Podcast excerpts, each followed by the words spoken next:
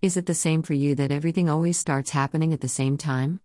You could be applying for opportunities for a year and hear nothing back, then, all of a sudden, you are hella busy or having to choose which opportunity to take. That is me currently, super grateful. The good. Starting with some housekeeping. From improved gut health due to finding the right supplements for my SIBO slash IMO slash IBS, giving me capacity to live a normal life and eating diverse plant foods in abundance again, simply fabulous. The journey is not over, but I am happy as SIBO is not holding me back or keeping me broke.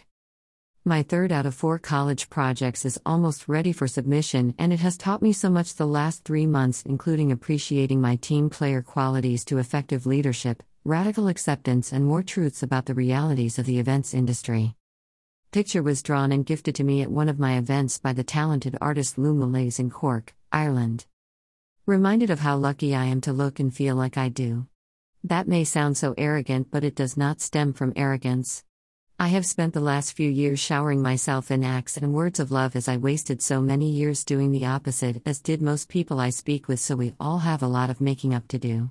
Yet, still, there are times we can slip back to the habit of harsh self criticism. My inner self talk persisted daily about the darkness of my eyes, most likely due to poor sleep quality, overuse of screens, and SIBO. Then, there I was looking in the mirror as I heard the words of a loved one repeat in my mind of how there are people out there who would love to have a face like mine with healthy skin, which snapped me out of it. We all have parts of ourselves that others desire for themselves, and we all have insecurities, and that is normal, but not if we treat ourselves without kindness.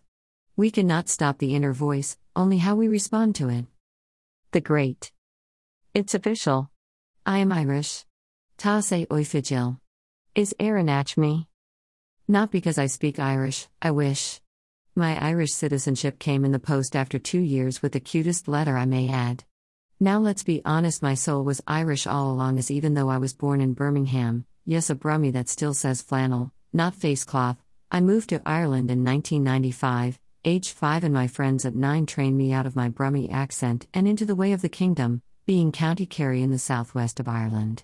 To this day, though my accent isn't distinct as it's a mix of Kerry, Cork, Birmingham, and the US thanks to all those TV hours as a team. To become a citizen is a long process with the most difficult paperwork I have faced in my 31 years, but I am now delighted. I can finally write down Irish in the nationality section without getting in trouble and be more inspired when I see you to ask, Conas atá tú? Be awesome. I did it, I finally secured and started an events internship. After about a year of opportunities not working out and even more time if I consider the learning curves at the start, I am totally over the moon to have started volunteering with the Vegan Society. They are based in Birmingham actually, but I'll be supporting them virtually from Ireland, working alongside an event manager on the UN Climate Conference COP26, among other things. Hooray! It was especially hard to get an internship as I am in Ireland where the events industry is not as large and don't even get me started on finding a job that aligned with me due to my refusal to serve animals at corporate events. If you are someone who is seeking an internship in your industry and would like some advice, I would be happy to write a blog about how I did it. Just leave a comment below. The main advice I have if you are somebody looking for opportunities of any kind is to accept what does not work out as it is keeping you available for your true calling. You deserve to work in areas that align with you and does not compromise your ethics, so work hard in putting yourself out there, and what is for you won't pass you. The potential. Lastly, all the possibilities, from a reignition of an old friendship to relaunching our meetup group that I closed two years ago. We rebranded as Cork Vegans on Meetup.com and have a new organizer.